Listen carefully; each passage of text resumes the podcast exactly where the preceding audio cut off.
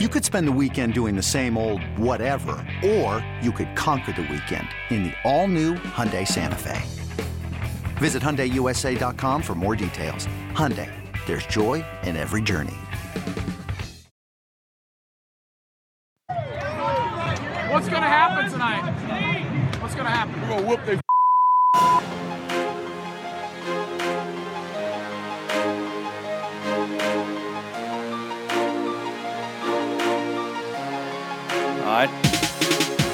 Good morning, afternoon, evening, brunch time, lunchtime. No football this weekend time. Sort of a sort of an SEC thing time.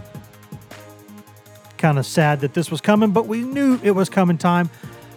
But we have other sports to discuss time. Whatever time of day it is, boys and girls, it's the right time for the Go Vols 24 7 podcast. Wes Rucker coming to you from Fort Rucker Studio here on a Thursday afternoon. Gonna hope to drop this to you late Thursday afternoon, maybe early Thursday evening, depending on how things go. We try to get this out for your commute home Thursday, but uh, I'm not sure we'll be able to get that done for those in the Eastern time zone this week. But that's okay things happen. Not just me on this podcast, guys. We got from the GoVols 24 7 Blount County satellite office down there in Maryville, Tennessee. We have Grant Ramey. Grant, what's up, man? Just another open date, 2020. Yeah, I know, right? Uh, normal. yeah, Everything's fine. yeah. Everything's on schedule. Nothing's chaotic. Let's go. Yeah, it was uh, sort of a, a sign uh, of the week when I think it was maybe yesterday. Uh, I tweeted that we're about to go, we're, we're about to be forced to watch um, NASCAR guys play each other in video games again. Uh, to which Roush Fenway Racing responded to me by saying, "We've always been doing that." So apologies, Sure. apologies to those uh, with the uh, Roush Fenway Racing team. Did not want to rub anyone there the wrong way. Just trying to have a little fun, going back to the uh, the early days of the quarantine when that's basically what we could watch. Maybe some uh, some Back in the day, back in the old days. this year, man. This year, it uh, it's continuing. You know, Tennessee, despite not having uh, any any COVID issues of its own, which is a nice change. The Vols have gone more than six weeks without a positive test. Uh, there have been issues at several other SEC programs, including Texas A&M, and I'm not sure A&M would have been able to field a full roster. Uh, or at least not, not definitely not full roster, but not enough of a roster uh, to go ahead and play at Tennessee on Saturday. So that game, along with many others in the SEC, has been postponed.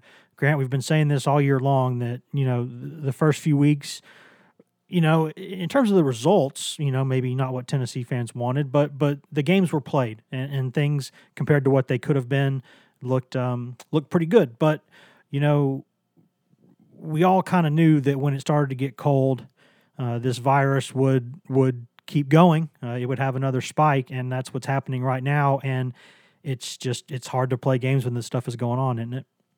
Yeah, and honestly, the way this is playing out now for the SEC, I think makes the league look even better for the way they handled things back in July when uh, the Big Ten was canceling and the Pac-12 was canceling, trying to push everything to the spring. And they just the SEC just kind of pushed everything back a couple weeks and said we're going to try to play uh, as on time as we can, try to get as many games as we can. It's it's it's one thing to have this happen across the league after you've played six games. At least most teams have played six games it's a very different thing for the Big Ten to have one game with Wisconsin, a very good team, and then they have to cancel for a couple weeks because of an outbreak. Uh, Ohio State, Maryland can't play this week. Uh, I think I guess they have what two games each, or maybe three games each uh, under their belt. So at least the SEC, uh, if you want to look at it optimistically, they've got a lot of games under their belt, and now they can adjust moving forward. And they've left a week, uh, December 12th, between the end of the regular season on the 5th and the championship weekend on the 19th. So uh, you knew it was going to come at some point. Now just handle it, figure out what's best for everybody, and, and move forward. And you know the the Tennessee A and M game obviously is not the only one that that is being.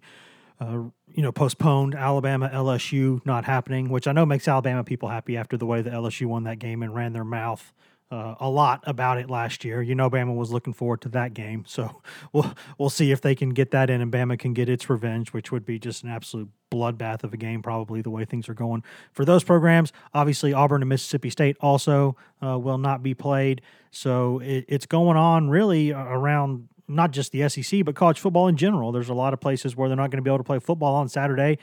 And it's another open date. We are where we are right now in our world, in our country, and things are um, they're just tough. You know, hopefully that hopefully people keep doing what they're supposed to be doing uh, with distancing, mask wearing, etc.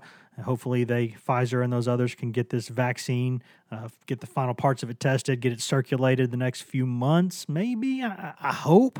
Uh, I mean, we're all kind of hoping right now that the world can get back to normal before we have to just completely shut this thing down again, which is happening in Europe, and uh, I'm afraid might be happening here in our country soon. So we are where we are, and we have to try to get through it and move forward. Grant, for this Tennessee football team, do, do you think this is?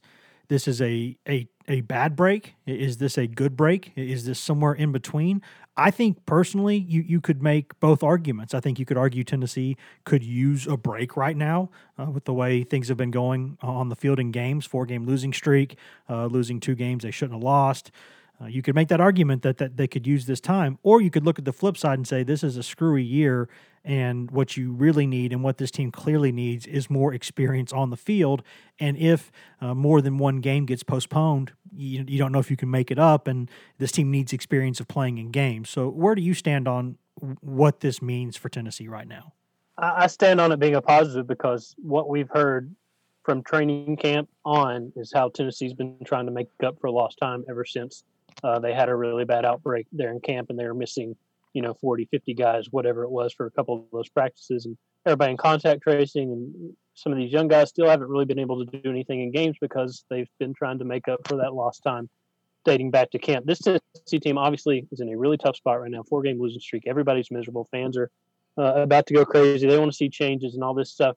Well, now's the time to get any of these young guys that you think can help you ready. You have extra weeks. You have time. Uh, as bad as it is that you're not playing on Saturday, you still have practices through the week as long as uh, you've controlled the outbreak and you know the numbers and stuff. And Pruitt hasn't seemed too concerned about a positive test or uh, you know, a lot of guys being out of practice or anything like it was back in the fall, uh, early in the fall, uh, before the season started. So I, I think it's a positive. A and M obviously uh, has been hitting its stride. Uh, won, I don't know, four games in a row, something like that. Went to mm-hmm. South Carolina and won 48 to three. Beat Florida a few weeks ago in College Station. That's a really good football team. Kellen Mond's playing good. Um, that's the best Jimbo Fisher's had them playing since he took over there. Uh, so to miss them uh, or to push it back to the 12th, if that's the case, um, that's not a bad thing for Tennessee because Tennessee right now needs to get Tennessee fixed. They don't need to have to worry about A and M. Uh, going to Auburn is going to be a tough enough game. Uh, should that game happen, getting two weeks to get ready for that should only help you, even though you know nobody wants to sit on a four game losing streak any longer than they have to yeah the, the way i sit on this is it, it's a good thing for tennessee if only one game gets postponed um, because if only one game gets postponed you get an extra open date right now when you obviously could use it, uh, so you can get some guys ready and do some things. Where I run into trouble is if if a couple of games get postponed, because then you start to to wonder, well, can they make those games up? And the more that I think about this, I understand that that the SEC wants to, you know, kind of have the championship game be the showcase piece, uh, and, it's obviously a, huge game. But from where I sit right now, I'm thinking that let's say, for instance, let's just throw out there as an example that, that both the, the Tennessee's game this week against uh, A&M and next week's game at Auburn, let's say they both have to get postponed. Auburn's had a tough time right now. A bunch of guys going, you know, testing positive, guys on the staff. They've got a bunch of issues right now. So let's say that that thing gets postponed also. At that point, you know Tennessee and Auburn are not going to be playing in the SEC championship game what would be the harm in those teams playing at say noon the day that you play the SEC championship game, or even you know hell played at nine or ten a.m. It doesn't really matter. Uh, just I, I wonder if if they could do something like that for teams that very clearly could use the experience, could use playing, uh, but they're not going to be in the championship game. Do you think that the league would have some sort of an issue with that, or is that something they could look into? Because I, I think I think it makes sense. Yeah, I don't know why. I think it turns it into a celebration kind of of the league. I mean, think about New Year's Day in the past. Uh, all the bowl games all day on New Year's Day, they don't take away anything from whatever the eight o'clock game is, like a Fiesta Bowl or a Rose Bowl or Sugar Bowl, uh, whatever happens New Year's Day. It builds up to those games later into the day, the primetime stuff. So uh, I think you should be wide open to that idea. I mean, you you want to get as many games in uh, for as many teams as possible because these guys want to play football. They want to have some semblance of a normal season, um, even though nothing's going to be normal. You just want to play as many games as you can, uh, and I would I think they should. I don't know why you would be against that. Really, I don't. I don't think it takes away anything from your championship product. Uh, I think it it celebrates the league and uh, moving forward, if there are multiple cancellations, if this thing stretches into a second week, I think you got to prioritize those uh, divisional games: SEC East versus SEC East, yes. West versus West. Uh, you know, Tennessee's got to play Florida. They got to play Vanderbilt. Florida, if if they're going to be the East champion, they need to have you know the same number of divisional games as Alabama. If Alabama wins the West, so I would focus there, and then I would push those things back to the 12th and 19th uh, as much as I had to, just to get in as many games as possible. Yeah, I think uh, this might cause some some need for creativity uh, within the league. You know, you're going to have to have some flexibility. Uh, I, I, would. I would make sure that there are hotel rooms booked at just about every campus for a few weekends, just in case. Uh, and I would make sure that that teams uh, have planes on standby, ready to go, because you might have to to move some things around with scheduling. You know, you, you might have to add a team or subtract a team from your schedule. I just think you, you if teams want to play now, if they don't want to play, they don't want to play. But if teams do want to play, uh, and this thing does go where I'm afraid it looks like it's going. I mean, you just look at the. It, you don't have to be a genius to put two and two together on this. Uh, our number of cases uh, nationally are going up every day. Uh, none of our 50 states are trending in the right direction right now with the number of uh, both infections and, and hospitalizations and all those things. It's not objectively speaking, it does not look like it's going great right now. So that was sort of the concern when it started to get a little bit colder outside. I know it's been warm in Knoxville all week, but it has been colder. Uh, people are going to spend more time indoors.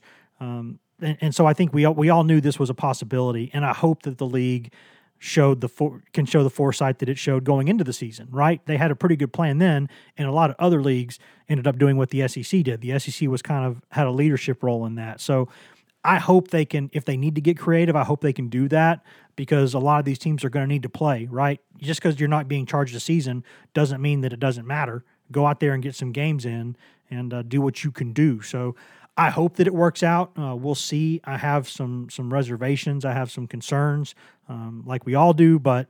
I hope that that thing gets turned in the right direction. A, a, few weeks ago, when this was kind of happening across the NFL and they had some games that couldn't be played, they reworked the schedule mm-hmm. like six or eight weeks. It seemed like there were different games, different opponents going to different places. Uh, they tweaked a lot of different games on the schedule. That feels like what the SEC might have to do moving forward, even though it's such a smaller window. This was, you know, six, eight, eight weeks out maybe for this NFL schedule change.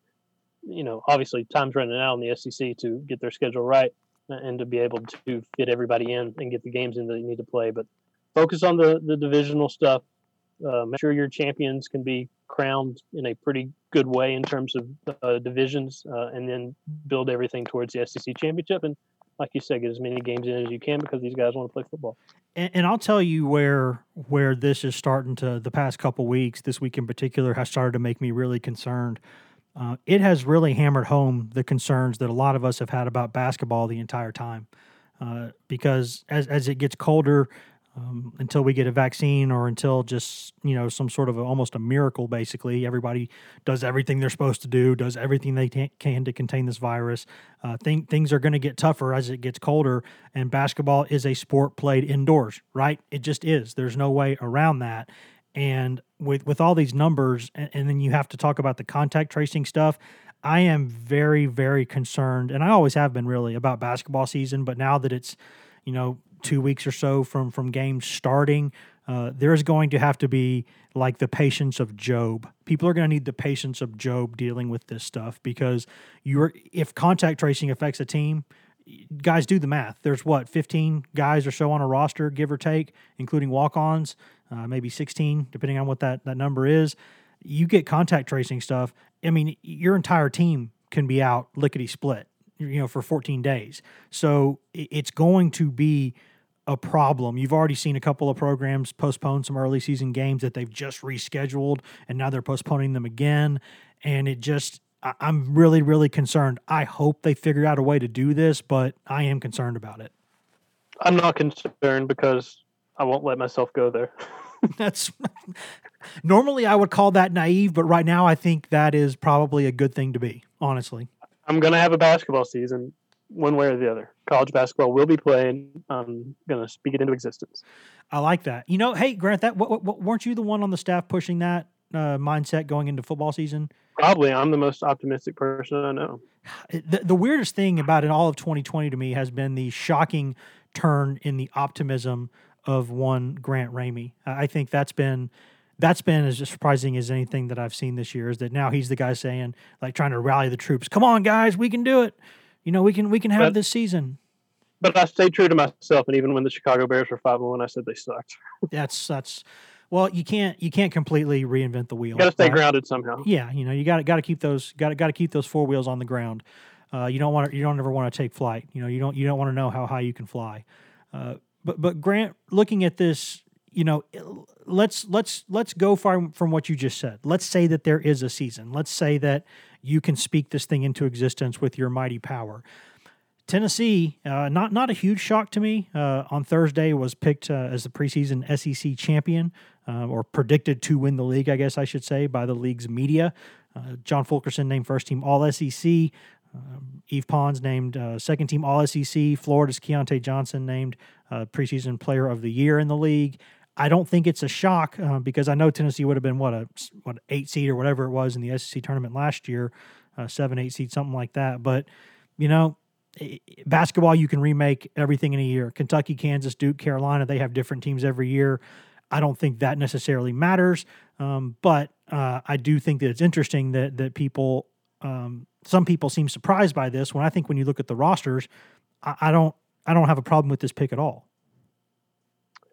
I don't have a problem with it, but I do think it's a shocker. I do think it's a stunner because this is Kentucky's basketball league. This is every year this time of year, as you know, as annual as the the leaves turning orange and, and falling off the tree, Kentucky gets picked to win the preseason.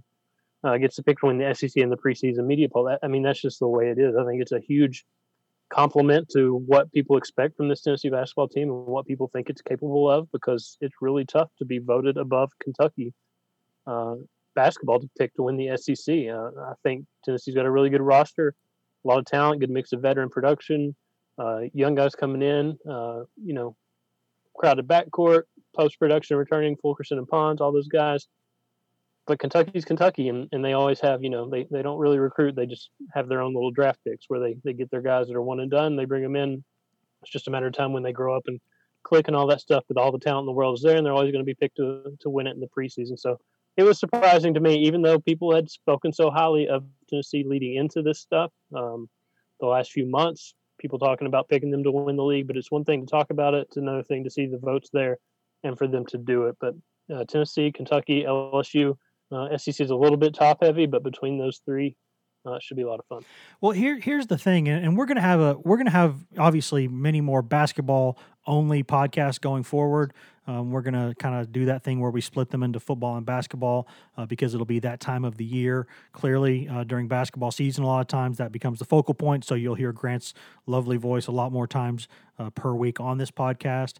But when when you look at that, that roster quickly here, I, I, think before we go to break, I, I can say this: the thing about where I think it makes sense to put Tennessee atop the league is I don't I don't know and I'm not saying Tennessee's elite across the board. I'm not going to go there. Um, there there are uh, potentially some other better teams out there in college basketball. You know, it's just it's very clear. It's there's 300 plus teams. What are the odds you're going to be the best one? But when you go one through five, um, you go by position group, whether you want to look at it as guards, wings, big men, or you want to go one through five, whichever way you want to look at it.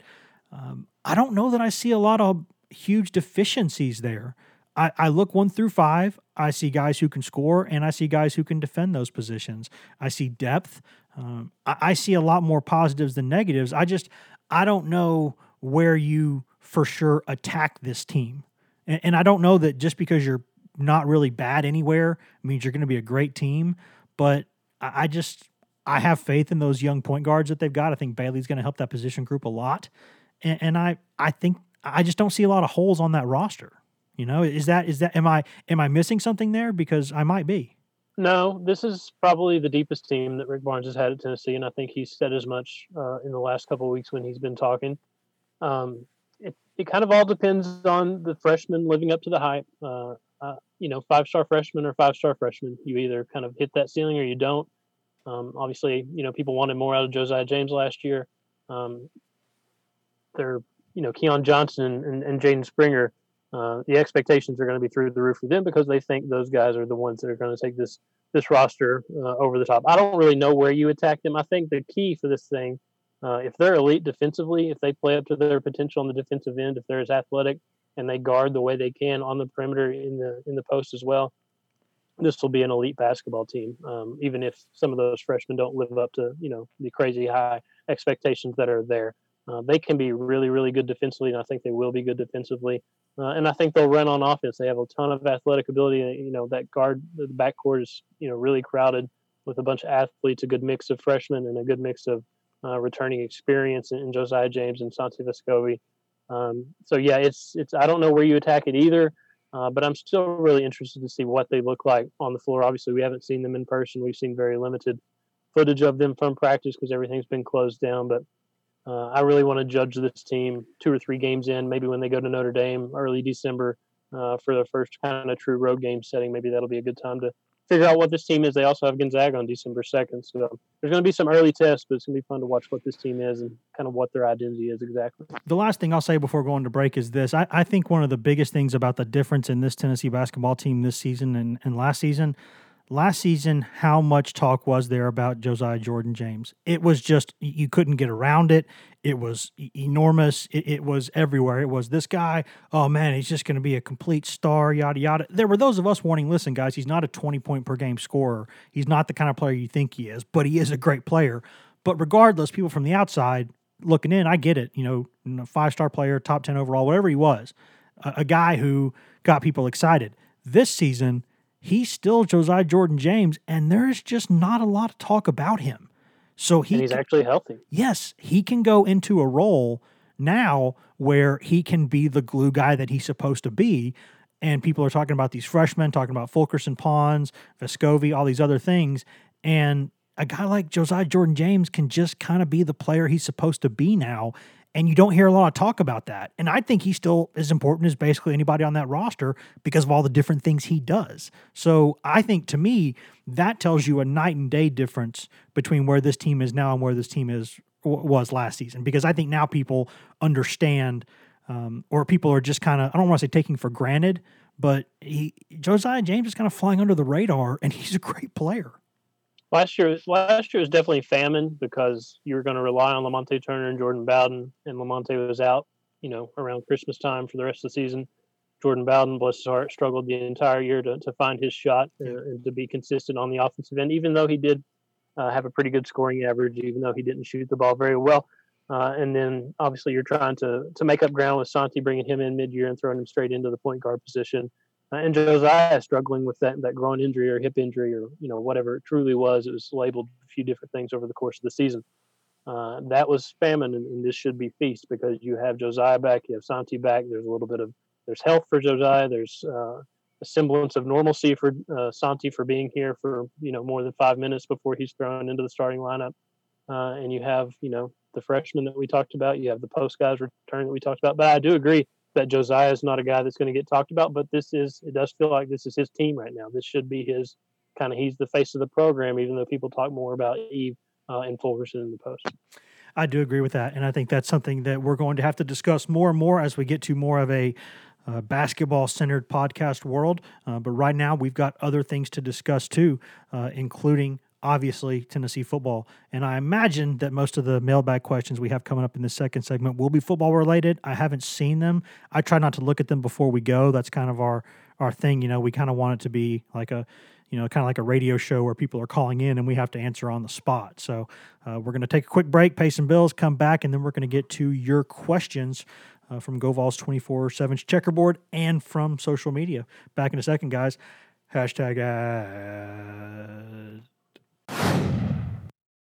Knowing how to speak and understand a new language can be an invaluable tool when traveling, meeting new friends, or just even to master a new skill. But it's not always simple when you're bogged down by textbooks and structure classes. That's why so many people trust Rosetta Stone. Rosetta Stone is the most trusted language learning program, available on desktop or as an app. It truly immerses you in the language you want to learn, like Spanish, French, Italian, Chinese, and more. You won't just be studying English translations. The Rosetta Stone intuitive process helps you pick up a language naturally, first with words, then phrases, then sentences. Don't put off learning that language. There's no better time than right now to get started. For a very limited time, listeners can get Rosetta Stone's lifetime membership for 50% off. Visit rosettastone.com slash rs10. That's 50% off unlimited access to 25 language courses for the rest of your life. Redeem your 50% off at rosettastone.com slash rs10 today.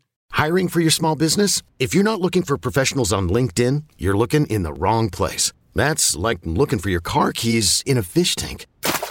LinkedIn helps you hire professionals you can't find anywhere else, even those who aren't actively searching for a new job but might be open to the perfect role. In a given month, over 70% of LinkedIn users don't even visit other leading job sites. So start looking in the right place. With LinkedIn, you can hire professionals like a professional. Post your free job on linkedin.com slash recommend today.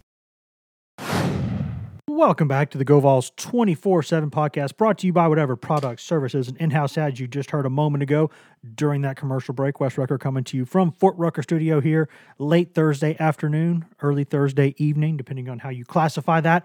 Joined by Grant Ramey from GoVols 24 7's Blount County satellite office in Maryville, talking uh, talking Tennessee football, talking Tennessee basketball.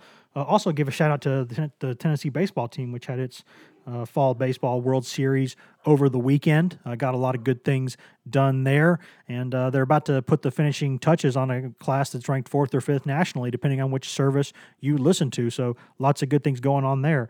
Uh, before we get down to business and talk a little bit of the mailbag, though, do want to mention quickly if you could go in there, just take a minute or two out of your day, if you could just go in there really quickly, subscribe to this podcast, rate and review this podcast. That would help us out a lot, whether it's on iHeart or I guess I should say Apple Podcasts, Spotify, TuneIn, iHeart, Stitcher, wherever you can cast a fine pod, you can find the GoVols 24 7 podcast. And there's nothing you can do. We do this for free and we're happy to do that. But there's nothing you can do that will help us out more than the only thing we're going to ask from you, which is to please go in there and rate and review this podcast and hit that subscribe button and tell your friends. I see these numbers every week. They're awesome. This has been a great ride. We're just getting started in a way. It's going to be a lot of fun. Uh, but the one thing you can do to help us out is to do that. That would be great. Grant, you ready to get down to the mailbag? Let's do it. Karl Malone style. Karl Malone with the Beanie Babies. Here we go. Um, and again, I, I, should warn y'all, I'm looking at this. Normally, I have like two or three screens operating at once. Right now, my computer's only got one. So um, something weird's going on here tech wise. So I'm looking at these on my phone. So that's going to be a little bit different. But I think we can still get this done.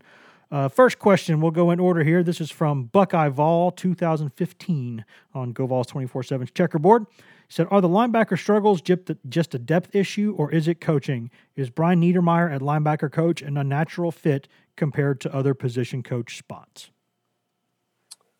Oh boy, good question. Um, I think it's probably a little bit of everything. I think you could talk about coaching. I think you could talk about personnel. I think you could talk about experience. I think you could talk about depth. Uh, uh, Jeremy Banks obviously uh, don't have a ton of time at the position, uh, but that doesn't really excuse uh, what's going on there. Niedermeyer obviously doesn't have a lot of time. Uh, recently at linebacker coach, maybe that's part of the issue there. I think it's. I don't think when you, I think when you struggle as much as they've struggled through six games, I don't think you can blame it on any one area. I think it's a mix of a little bit of everything and kind of a perfect storm to cause the struggles. I think when you look at it, um, and again, it, it's a new year, so you can't really use this as an excuse. I, am going to classify this as more of an explanation than an excuse. I think you saw last season uh, in the first two, three games compared to everything else that happened afterward. You saw what we were talking about going into that season, which was that Daniel Bituli is the rug that ties the room together. He was a guy who got every call in correctly. He was a guy who got everybody where they needed to go. And as great as Henry To'oTo'o is, Daniel Bituli was really the the pure signal caller of that defense and a guy who kind of got everything tied together. And when you replace him uh, with uh, Quavaris Crouch and with Jeremy Banks, uh, that is a drop off. Not athletically. It's not really a drop off athletically, even though they're both a little, he's a little bigger than both of them. Um, th- they're both really, really talented players, guys who I think have bright futures. Um, but I think that's part of it. I think they're just having some struggles with communication, and I think they're having some struggles technically against the pass. So um, that you know, you take Nigel Warrior and Daniel Bituli out of the heart of that defense. You go through a weird offseason where guys don't get as many reps as they normally would, and here you are. Uh, I think it's I think it's just a lot of things. You know, Darrell Taylor not being there off the edge to rush the passer, I think that causes some issues. Even though DeAndre Johnson, as Patrick Brown pointed out earlier this week, is still the SEC sack leader this season, which is which really shocked me. Um, but Tennessee's not consistently great at getting after the passer. Uh, you saw a little bit of that late against Arkansas, which was good to see. But there's just a lot of areas where they're just not quite good enough. I, am not going to point any fingers at Niedermeyer. I think he's a really, really smart young coach. I think he's a guy Jeremy Pruitt has all the faith in the world in. I'm not ready to sit here and say that him being a linebacker coach is an issue. He's a guy who knows that position. So I don't I don't buy that. I just I just think you've got guys like if Crouch and Banks could step up, I think you would see a different level of this defense, but right now it's not there. Agree. Next question. Uh, let's go to James underscore Govals. He said, How would things have been different if UT would have let Kippy Brown stay interim head coach instead of doing a quick oh, hire with Derek Dooley? Would things be any different than they are right now? What's more important, a strong coach or a strong administration? That is a mouthful. Grant? Wow. I mean, yes, of course, everything would have changed because, and I'm not saying it would have changed for the better. It might have changed for the worse. Uh, obviously, Derek Dooley was a rushed hire and not the right guy. Um, the timing was terrible there when they had an opening, uh, and they were in scramble mode to fill that. Um, Wes, you can speak onto that era more than I can. I was still a student at the time, but that was the first hire. Uh, I guess the second hire, technically, when you include Lane Kiffin, that they didn't get right. Uh, and every time you don't get that hire right, you make the job that much more tougher for you uh, moving forward. Yeah, this is a real, real butterfly effect kind of question. And, and, and like it depends on if Kippy was the coach, how does that year go, and who's available a year later? Who can they bring to town?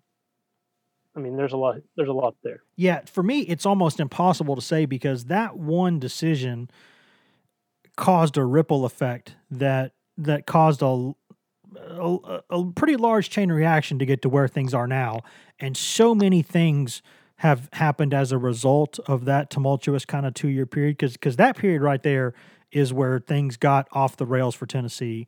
When you have to hire a third coach in three years, I know Arkansas State was able to do like what five and five years or something crazy, and they were okay, uh, whatever it was but that's that's a rarity, um, you know, because they they kept some of the same system there, did some things. Tennessee completely changed its systems on both sides of the ball, basically three times uh, in three years, and, and uh, it, it's hard to to to overstate just how much damage that does to a program. So, to answer the question, would keeping things a little more stable after Kiffin left, and if you had kept Kippy there and all those things, would that have made a difference, sure, um, but I don't know what kind of difference it would have made. I don't like know. One of those, it's like one of those choose your own ending books. Yeah, we have to turn turn to page eighty seven to figure out what would happen if Kippy had stayed. Boy, here's another tough one. These are not easy. Grant. Wait, wait, we, we we left out the last one from his question. Oh, more uh, important, a strong coach or a strong administration. Um, now, strong but, coach, strong coach, a thousand percent. I could be Nick Saban's AD and say, "You good, Nick? Okay, you're good. Let's go. What do you need, Nick? You good? You got everything? You happy with your money? You happy with your staff? You happy with your facilities? Check. Yeah, I'll say there's one position that matters a lot more than people realize it does, and that's probably your compliance director. Um, that's sure. that's an area that if you don't have that hire right, your entire planet can fall apart, football related. So I, I think that's that's one position where it's secretly as important as anything you do. But if you're talking about just a coach or football administration, I'll probably take the coach because if you're, like Ramey said, if you're good enough at coach, you're good enough to overcome some other deficiencies. But you have to have that administration in place to get that coach. Absolutely. Absolutely, so you do. It's a chicken and egg thing, kind of. Here's another really, really tough question, but a kind of a fun one, actually. Question from Stallion Vol Where do y'all see college football in 30 years? Uh, in 30 years, college football, smaller stadiums, uh, lesser attendance, just because that's the way it's going. Um, more people like to stay home and watch it on TV and do that thing. I think it'll be a completely different game because it's a completely different game right now than it was 30 years ago. It's a completely different game than it was 15 years ago. I don't know what style um, it'll be, but I think college football will still exist. I think there will probably be uh, the name and image likeness stuff will probably be you know leaps and bounds farther down the road than it is right, right now, and you know they're going to have to kind of create a system that works, but and evolve as as this stuff evolves. But uh, the the sport will still be there, in my opinion. It'll be who knows what it'll look like, but it'll it'll be there and it'll be something. You know how one one thing that I kind of hope for, and I know it's it's obviously very different, but do you remember like um in in NASCAR, obviously, when Dale Earnhardt passed away, and they came up with that Hans device or whatever it was, they really started promoting that, and it yep. and it led to more driver safety.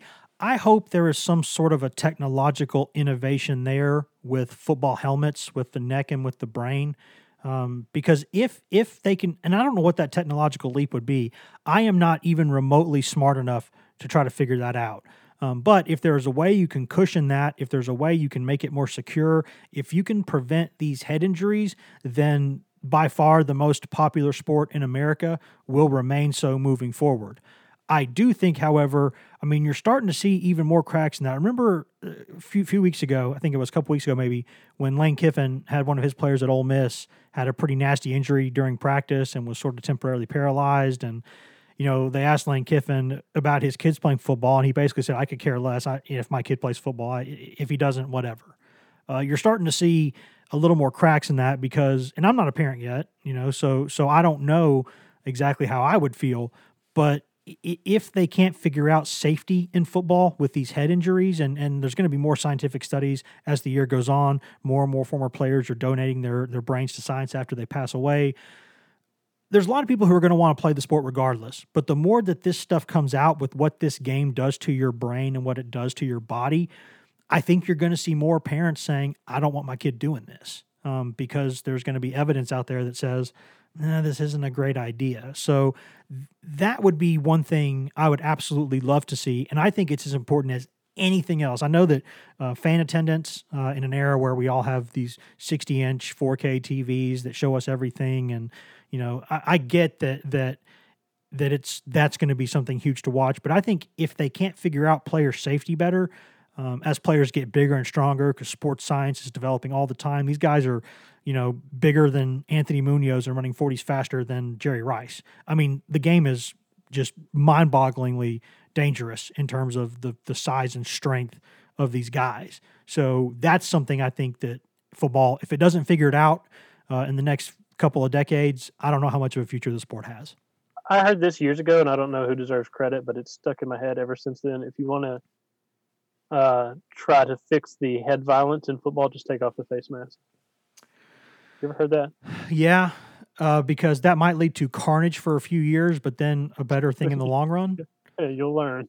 Yeah, you'll learn pretty quickly not to stick your head in there if you're going to break your nose that's every the, time uh, you do it. The, go ahead and stick that fork in the light socket and see what happens. Yeah, can you imagine being in a fumble pile without a face mask? Oh God.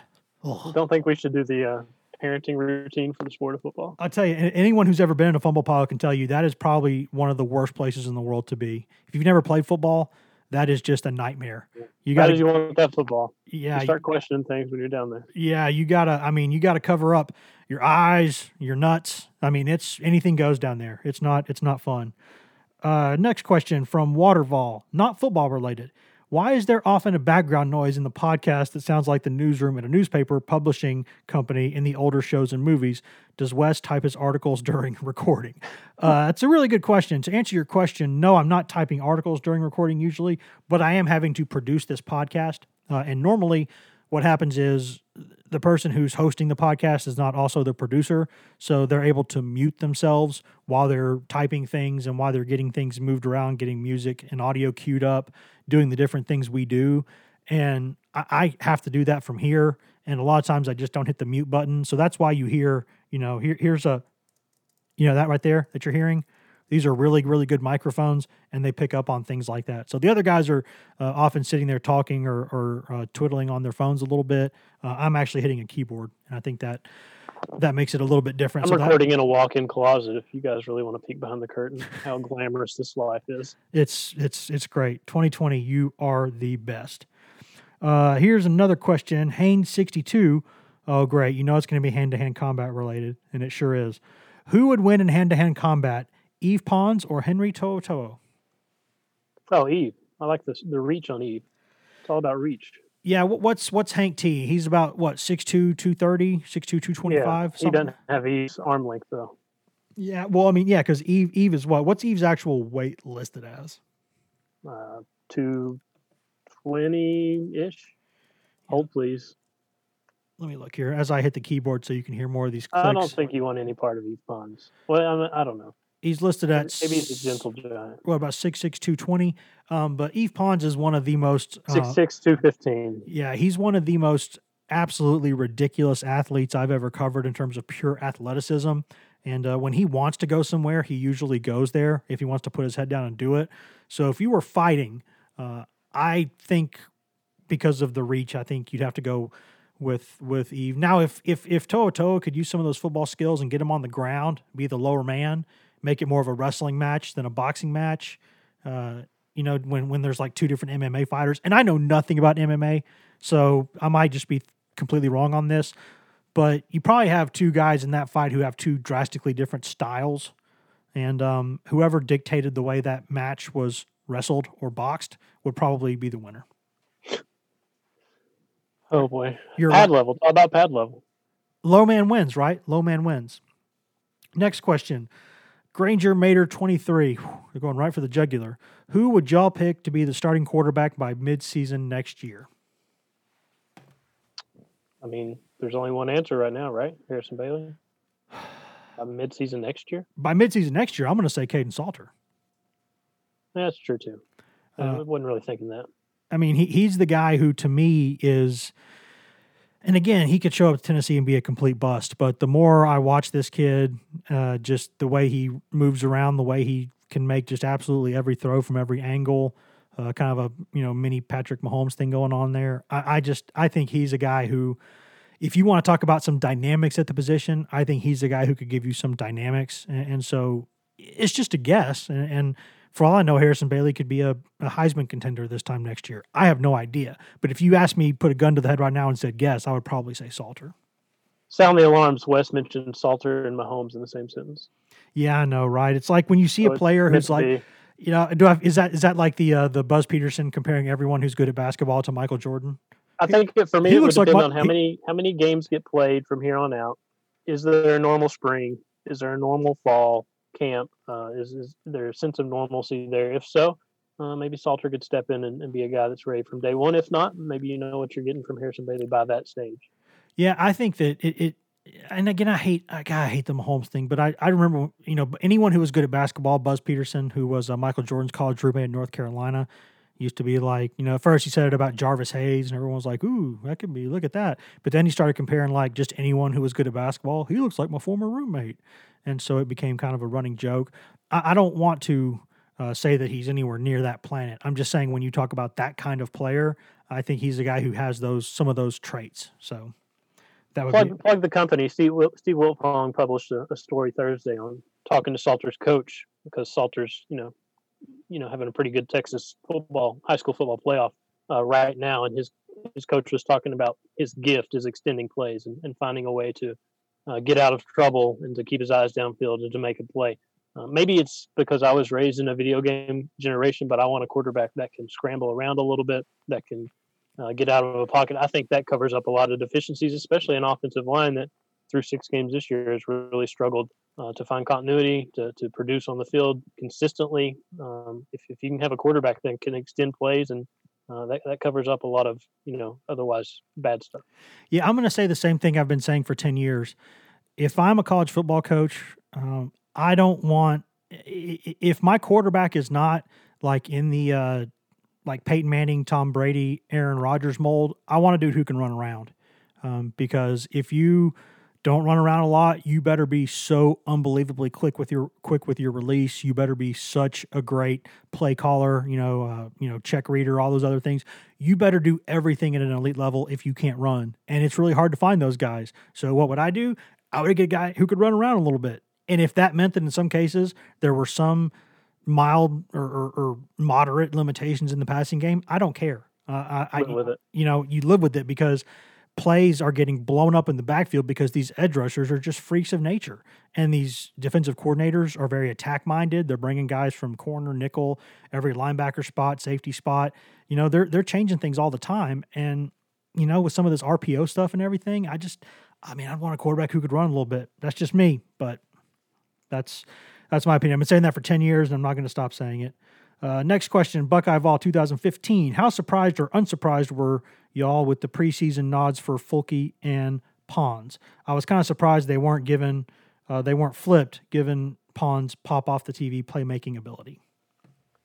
No, I, I, kind of still uh, lean toward Fulkerson getting a higher nod than, than Yves. Yves is obviously elite defensively. He's the reigning SEC Defensive Player of the Year. He blocked 73 shots last year.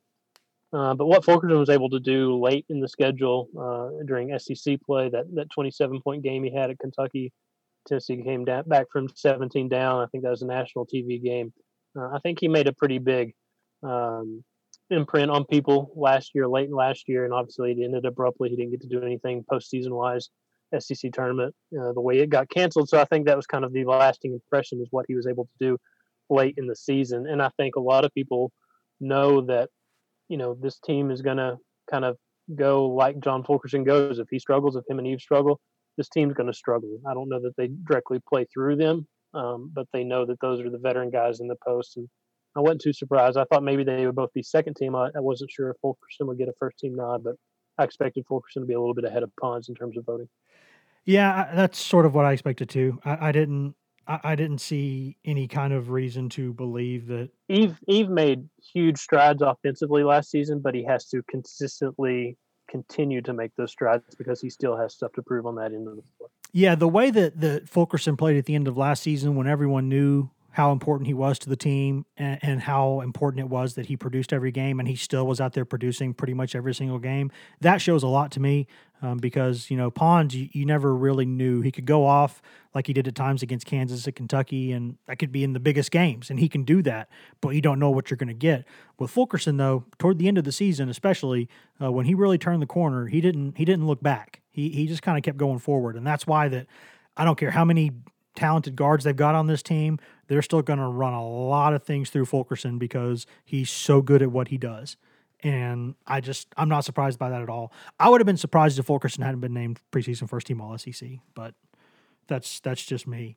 Uh, the world we're living in, preseason Fulky. Yeah, preseason, the incredible Folk rides again, and maybe could have two more years. We'll see how that goes. Uh, next question here. This will be, we got a couple more from our board, then we'll move to social media quickly. Uh, this question is from Dewey Swims, who said, "My name is my last name is Swims, not Sims. I'm not offended, but journalists, aka West, should be able to read LOL." it's kind of a it's kind of a go off, Dewey, go off. yeah, it seems like you just kind of Dewey Sims seems seems like what it should be, right? Like you just don't really see that W in there. You just don't really. Don't you tell that man what his name should be? It kind of kind of surprises kind of surprises. It just kind of jumps up on you a little bit. Uh, but he also called me a journalist and not you, so that's that's important. Um, Got that part wrong, so he's got to fact check himself. Dewey Swims. Uh, if you could fix one thing on this football team that would make an instant impact besides quarterback, what would it be? Also, how deep does this hole go? Well, I don't know what hole you're talking about, but if you're talking about right now how they're playing, it could be worse, and I don't know that it won't be. But maybe he was just standing beside a hole while he talked that. yeah, he was. He was. There was a big. There's a big creek or a big big ditch in the property. He's like, how how deep does this go? Is this Only like one Grand way to Canyon? Just got to jump. I man. think my answer is if I can't pick the quarterback, it's got to be the offensive line because this team wants to run the football as much as it wants to run the football and wants to control the clock uh, in tempo. Uh, you got to fix your offensive line, and if you fix your offensive line, obviously Jerry Guarantano's a, a lot better quarterback. Uh, Harrison Bailey would have time to do something. Uh, even Brian Maurer would look better with a better offensive line. So, uh, as as much as the defensive has struggled, uh, it's a little bit kind of at all three levels there: defensive line, defensive uh, in the backfield, and, and the linebackers. You know, if you fix the offensive line, at least you can score points and and hope you can outscore your competition if you can't stop them for four quarters. Yeah, offensive line might have been my answer, but I don't want us to have the same answer. So I'll go to the other side of the ball and I'll say pass rush. I would want an elite pass rush because you saw at the end of that Arkansas game, right? Um, in the final, what the final Arkansas's final two or three possessions there, when Tennessee right. was really bringing the hammer off the edge and causing some issues, Arkansas couldn't do anything, man. They couldn't block them. And if you're Tennessee and you you say, okay, I've got problems. My safeties over the middle aren't covering. My nickels over the middle aren't covering. My linebackers uh, in pass coverage have been a nightmare. How can I limit that stuff? Well, I can hit the quarterback before he throws it. So if I got to fix either three things back there or one thing kind of toward the edge, I'm gonna I'm gonna try to fix the one thing. If I can fix one thing, I would say give me some more like backfield erasers off the edge. Give me some guys who blow up plays before they start. Uh, because there are so many things that Tennessee would have to do better offensively to score points, and you have to score points to win in this era. So I think Grant's answer is right.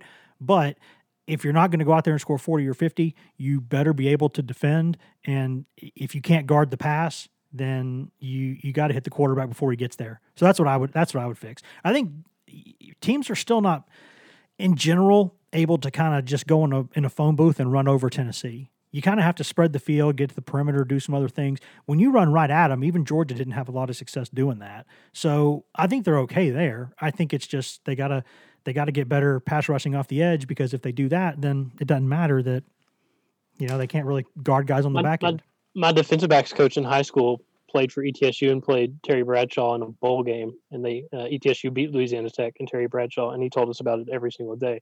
he said, "Of course, it's hard for a quarterback to beat you when you're on your back." So I agree. Get the quarterback down. It's hard to beat you. Got a couple more off social media before we get out of here. Uh, let's see here. We'll go to. Uh, this is a question from Sammy Adams 80 on Twitter. What would be better for Tennessee football?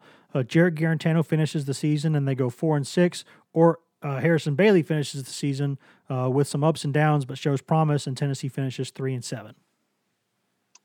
Oh boy, um, probably Harrison Bailey in three and seven because that's what the fans want to see right now. They they they've seen what they uh, all they want to see from Jarrett Guarantano. Even though I mean at Arkansas he looks like the most effective quarterback they had on the roster before he got hurt. Uh, the way Maurer played and, and, the way Bailey was limited, maybe that was play calling, maybe that was on him. I don't know. Um, but I think they want to see what Harrison Bailey has, even if that means, you know, winning one more game from here on out. I don't know. That's a really, really good question. My only concern with picking Bailey would be that what if he goes out there and doesn't show promise and just gets the crap kicked out of him and he doesn't show a lot of promise? At that point, you know, you're taking the one thing you had in the bullpen to excite people and you're you're muddying it up. Um, and so then going forward, when you start evaluating what the coaching staff is doing, when you start evaluating the program, you go, uh, this has no hope of being better next year unless Salter comes in and he sets the world on fire. Uh, you know that, and, I, don't think you coach from fear. I don't think you play from fear. I think that that leads you to, uh, to that doesn't that doesn't foster success. It just doesn't. But I think you have to think about um, the the big picture. Do I, I, I think being realistic and being, you know, afraid are different things. And if you think that Guarantano is your best chance to win games and you want to win games to help recruiting, you want to win games to to get fans kind of back in a little bit, I I think you got to try to win games. Now, if if you want to start Bailey, I have no problem with that. I think that'd be I mean, selfishly from my standpoint, I'd love to see that. You know, we've seen what Guarantano can do. We know the limitations there. We know the headaches there. So show me something different, right? I mean, that'd be Tiny fun. new toy. Yeah, just show me the new toy. I think that'd be fun. It give you give you a reason to sit there and watch.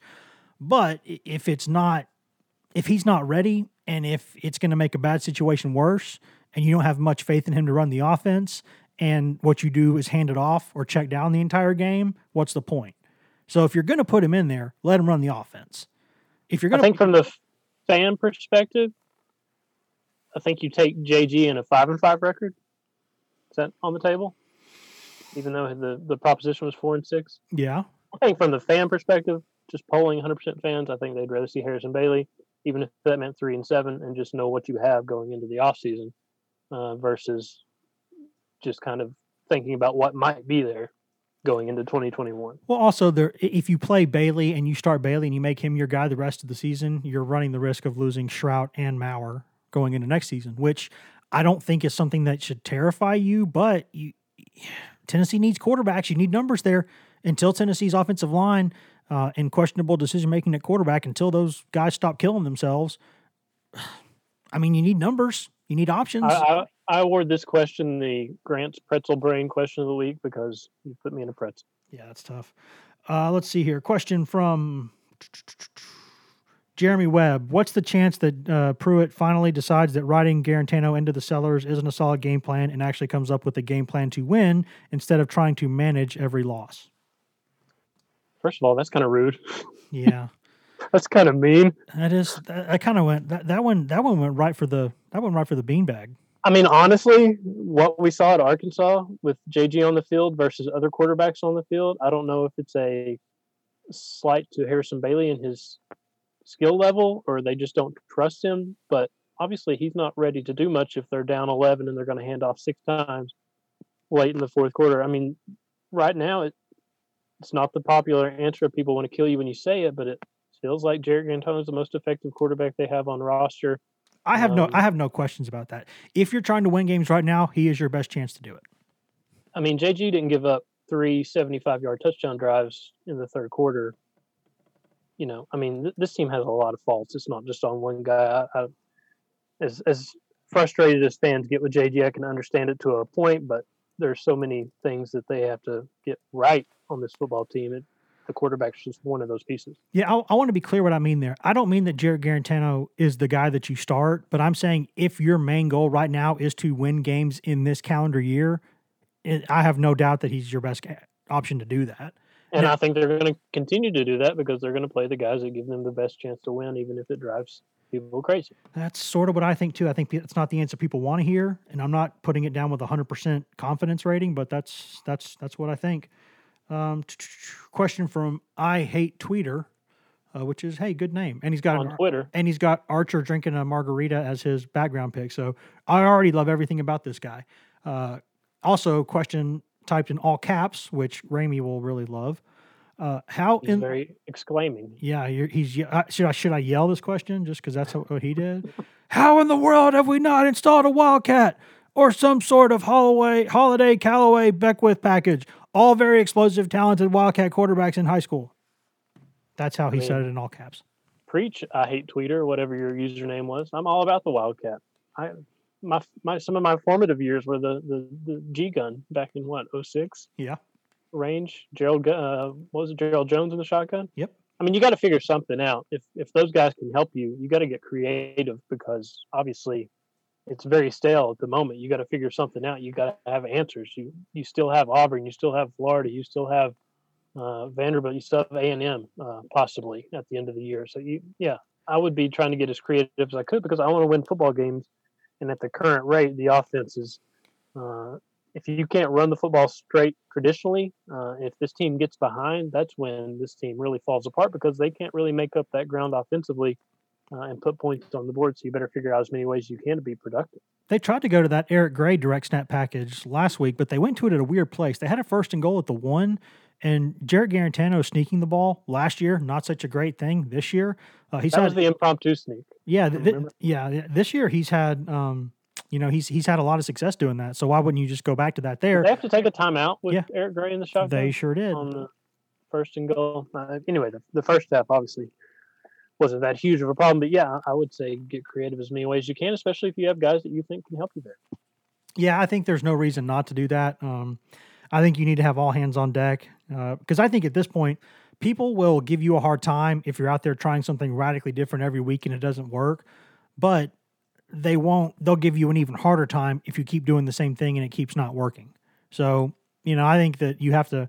Either way, you're running a risk, but I think you got to do something different because right now in football, let's face it. Look at these offensive numbers. Look at these offensive numbers every single year. This is a chart. I mean, it's it's kind of like been like the COVID numbers. It's just going up every freaking year, right? It's just going up all the time. And why not try something different? Because you're not scoring enough points to win games. You cannot manage football games in this era. You have to score points to win, and Tennessee's not scoring enough points. So I don't think we're far enough removed from Gainesville 2016 for you to be mentioning a chart. it's, it's a standard football chart.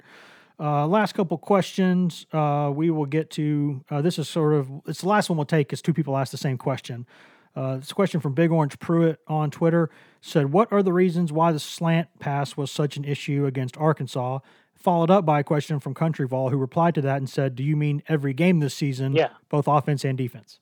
I agree, Countryville. This is not just an Arkansas thing. This is a all season thing. I don't know. I don't know really what the answer is. I would like to blame inside linebackers, but it's not always on inside linebackers. It's on safeties as well. They've attacked safeties with those patterns just like they've attacked uh, the linebackers. I don't know what it is. It's and it's not even really just the slant. It's the middle of the field in general that teams have attacked and, and beaten this Tennessee defense with. Uh, and I don't really know what the blame is. If it's experience, if it's personnel, if it's they're just not able to handle it. But it's as crazy as and frustrating as the offense is for people to watch. It's equally to me mind-boggling that they can't fix this issue of getting beat over the middle of the field. They have to be able to adjust and I don't know. It's it's if I had an explanation, um, I would you know somebody be hiring me as a football coach because clearly there's not one that this team can't fix it. Yeah, I, I see one issue, uh, or I, if I saw just one issue in particular, I would hammer it home. But and I'm I'm not a guy who who is an absolute X's and O's football expert. There are other sports that I know a lot more about, but uh, just in terms of the pure X's and O's, I'm not saying I don't know football. I'm saying there are other sports schematically that understand that, that just naturally come easier to me. I guess I played them more, whatever it was. But I I see when I look at this, there's a couple of times where the RPO stuff, they're just making bad reads and they're leaving guys open because they're just not making the right read, whether it's quick play action stuff or whatever it is. They're they're they're just not they're they're just not recognizing things quickly enough. I also see times where they're just not playing good inside leverage. Now, I mean, you you saw on film against Arkansas, there were several times where Tennessee's, you know, safeties, inside inside backers, outside backers, whoever it was, played proper inside leverage technique, and Arkansas could not get that pass open. There were also many times where they just did not do it, and they just let the guy, let the offense get inside leverage on them. I don't know if it's because defensively you're taught so often to funnel everything back to the inside, right? That's just what you do because um, you know you, you you want guys, you know, you don't want guys getting the edge on you. So sometimes you try to filter things back that way. I don't know what it is, but there are three or four things happening, and it's different things at different times, and teams are just picking them apart with this. Um, and, and I, I think there are alignment issues with it. I think there are awareness issues with it. I think in some cases there are just some some athletic deficiencies, maybe in a couple of areas, but I see a ton of different things when I'm watching it. And I don't know how they fix that problem because teams are going to go to that all of the time. Kentucky, which really cannot throw forward passes. Let's say that again. Kentucky sucks at throwing forward passes, but Kentucky had success by just spreading the field. And Tennessee tried to put numbers in the box to stop that run, and they would just find the one on one matchup, throw a slant, and get yards. And, and we also saw against Arkansas that they're susceptible to the big play as well. And, and maybe this is an issue of you can't play tight coverage because you're afraid to get beat deep, and you would rather give up, you know, an eight yard slant as opposed to a 59 yard uh, pass down the sideline, like uh, you know Arkansas did a couple of quick drives where they had really big chunk plays uh, to score touchdowns. So I don't know. Maybe that's a factor if you're trying to play bend don't break and not get beat deep over the, for the big play. I don't know, but the fact that it's happened for this long makes me wonder why they can't get it fixed, how they can't get it fixed, or if it'll ever get fixed. The shortest season. The shortest way I can put this, because we're already a little bit overboard on time. The, the shortest way I can answer this is I can tell you this: it's clear to me on film that Tennessee does not have a clear identity on either side of the ball because Tennessee doesn't know exactly what it's going to get from its players. That's one thing I can tell you is that usually on offense and defense, if a team's doing something right, you can tell what their identity is, you can tell what people's roles are, and you can tell they're trying to play to the strengths of their team. Defensively, different issues are popping up at different times. They're not getting a, consistent pass rush. Uh, sometimes the safeties are just not doing what they're supposed to be doing. Sometimes the corners are locked on tight, sometimes they're not. Uh, sometimes you're rushing the passer, sometimes you're not. I mean, the one thing they're doing pretty consistently well is if you run directly at them, they're they're pretty good at stuffing that up but it's just it's got to be hard to call a defense and to have a plan when you don't know what you're going to get. And I think that's what you're seeing is teams are giving Tennessee lots of questions. Tennessee's not answering enough of them, and they're kind of trying to survive some of these things instead of really kind of going after the other team. And I think that's really the opposite of everything Jeremy Pruitt stands for as a defensive coach, but I think that's where they are right now. Fun times fun times. Anything else, Graham? Very, very uplifting message to end on. Yeah, that's that's tough. Anything else, Graham? Before we step out of here, is that it? Is that it for me? We're Saturdays. Frustration free Saturday. Enjoy it. There you go. That's uh, I guess there's there's some honeydew list things to take care of, I suppose now. It's the only negative. Guys, I'm going to hit that button, cause some more background noise, and we're going to get out of here. Thanks as always for listening as my phone is now ringing because this is unprofessional. Why did that ring? I had it on silent. You can find all of us on social media. I'm Wes Rucker 24 7 on Twitter. Grant Ramey is Grant Ramey on Twitter. Patrick Brown is P Brown 24 7 on Twitter.